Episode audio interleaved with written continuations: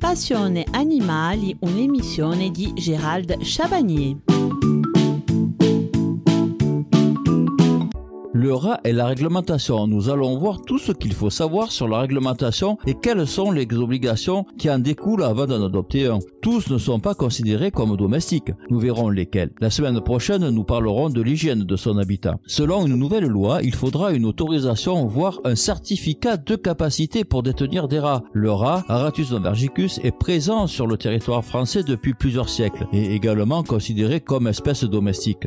Pourtant, selon de nouvelles lois d'octobre 2018, pour avoir des rats, il faudra faire une déclaration de détention et parfois même obtenir un certificat de capacité. Est-ce vraiment la réalité ? Stupeur et crise de panique chez les ratophiles. Selon l'arrêté du 8 octobre 2018 fixant les règles générales de la détention d'animaux d'espèces non domestiques, il faudra désormais une déclaration de détention de 1 à 40 rats et à partir de 41 rats et plus obtenir un certificat de capacité du fait que le Rattus norvegicus, rat sur mulot, soit en colonne B. Pourtant, dans un texte de Légifrance, vérifié en novembre 2018, il est dit qu'il n'est pas nécessaire d'avoir une autorisation pour les animaux domestiques qui figurent sur cette liste, où l'on trouve Rattus norvegicus, ou plus exactement, les races domestiques du rat. Cela voudrait-il dire que la loi française différencie le rat domestique et le rat sauvage ? Pas forcément. Par exemple, d'après l'arrêté du 14 février 2018, relatif à la prévention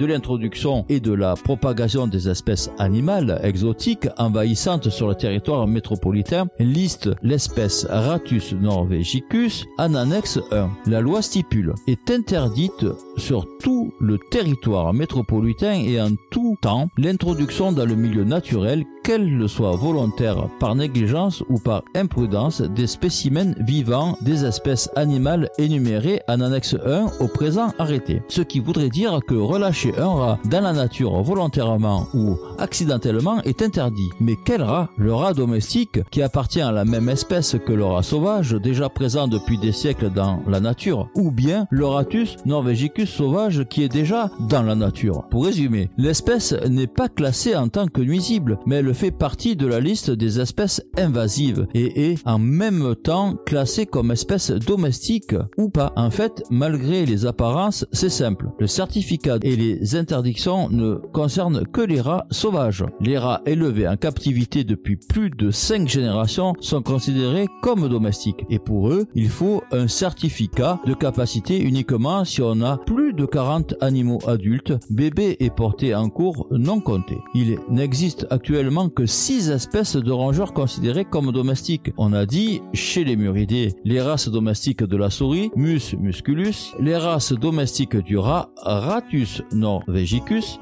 les races domestiques du hamster, Mesocricetus auratus, et les races domestiques de la gerbière, Meirones unguculatus, et chez les Chinchiliidés, les races domestiques du chinchilla, Chinchilla lanigera et Chinchilla brevicaudata. Chez les caviidés, le cochon d'Inde, Cavia porcellus. Pour les particuliers ou élevages amateurs, c'est-à-dire qui vendent simplement les quelques petits naissants chez eux sans en tirer un bénéfice financier, l'éleveur amateur ou particulier n'est pas soumis à la déclaration ni à l'obtention d'un certificat de capacité, la vente du petit étant censée rembourser les frais d'élevage. Juridiquement parlant, pour élever, détenir et vendre des animaux domestiques, aucune formalité n'est nécessaire dans le cadre d'un élevage amateur. Toutefois, la détention d'un animal domestique, même si réputée être libre, est sans contrôle, mais est soumise à un certain nombre de règles à respecter pour son bien-être, telles que son alimentation, son hygiène, sa santé, et que nous verrons bien sûr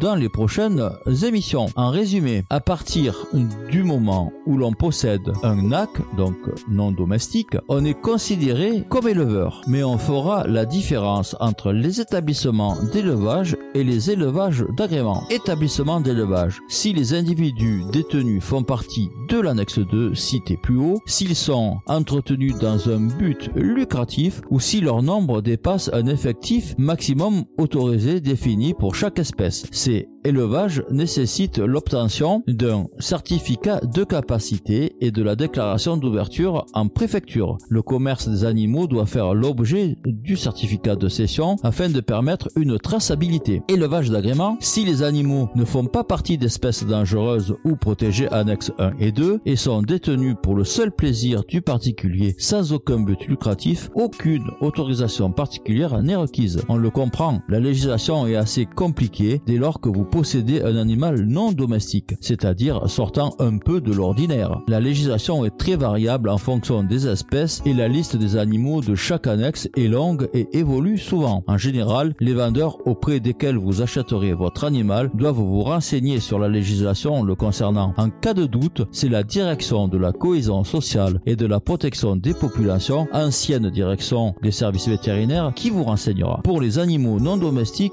toute la législation, c'est le plus important à retenir et régie par l'arrêté du 10 août 2004 qui est disponible et que vous pouvez consulter sur le site www.legifrance.gouv.fr. N'hésitez pas à poser vos questions dès à présent au standard de la radio ou nous écrire par mail à l'adresse que vous connaissez maintenant, broch@adsec.net, émission Passion Animale. Nous y répondrons très rapidement. Le dernier vendredi du mois, comme à l'accoutumée, nous recevrons sur notre plateau des spécialistes qui répondront aux questions que vous nous avez posées par mail, mais aussi vous pourrez les contacter en direct si vous le souhaitez. Un standard sera mis en place à cette occasion. Passez une excellente fin de journée à l'écoute des programmes de votre radio. Je vous laisse en compagnie de Nathalie.